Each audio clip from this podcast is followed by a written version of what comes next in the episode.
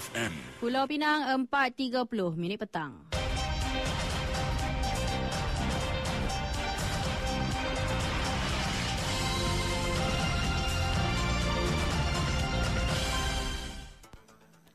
Warta Mutiara bersama Hamizah Mansur. Assalamualaikum. Salam Malaysia Madani. Seorang jurutera mengaku tidak bersalah selepas dihadapkan ke Mahkamah Magistrate Batuas atas pertuduhan memandu dalam keadaan mabuk sehingga menyebabkan kematian dua guru lelaki bulan lalu.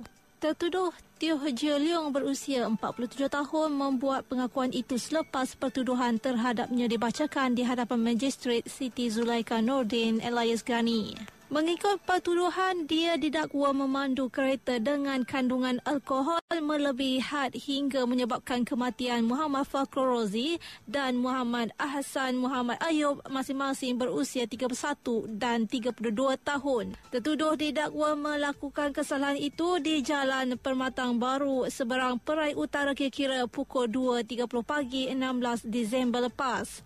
Dia didakwa mengikut Seksyen 44 kurungan 1 kurungan B atau Pengangkutan Jalan 1987.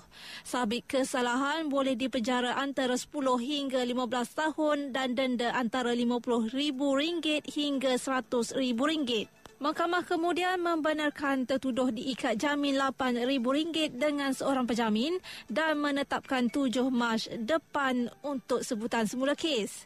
Kes dikendalikan Timbalan Pendakwa Raya Nuramira Syahrul Azrin. Tertuduh diwakili peguam Tan Yi Bin dan Anthony Chiu.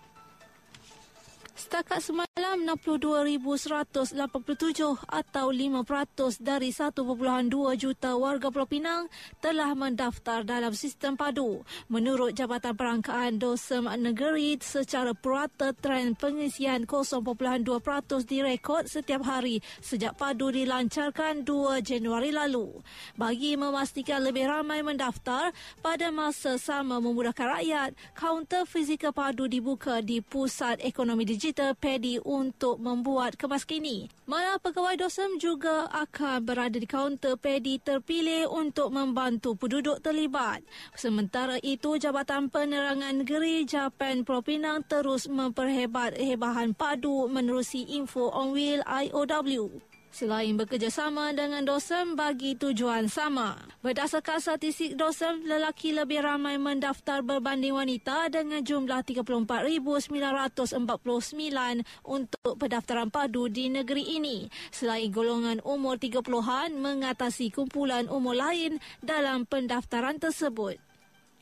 Jabatan Bomba dan Penyelamat Malaysia JBPM Pulau Pinang menerima 45 panggilan kecemasan berhubung kes mangsa terjun atau ancaman bunuh diri di Jabatan Pulau Pinang sejak dua tahun lalu. Penolong pengarah bahagian operasi kebombaan dan penyelamat JBPM Pulau Pinang, Khairi Sulaiman berkata, daripada jumlah itu, sebanyak 19 kes dilaporkan pada 2023 membabitkan 13 mangsa lelaki dan 6 perempuan.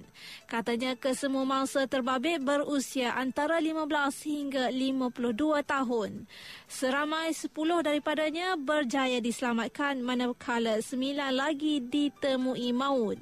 Tugas mencari dan menyelamat membabitkan 16 kes di Jabatan Pulau Pinang serta 3 di Jabatan Sultan Abdul Halim Muazzam Shah iaitu Jabatan Kedua Pulau Pinang.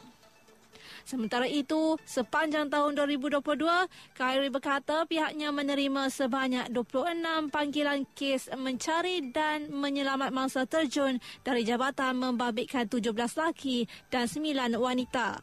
Kesemua mangsa berusia antara 22 hingga 74 tahun yang mana 11 daripadanya berjaya diselamatkan manakala 15 lagi ditemukan maut. Dari sungai ke segara Palestin pasti merdeka. Sekian Warta Mutiara berita disunting Hamiza Mansur. Assalamualaikum, salam perpaduan dan salam Malaysia Madani.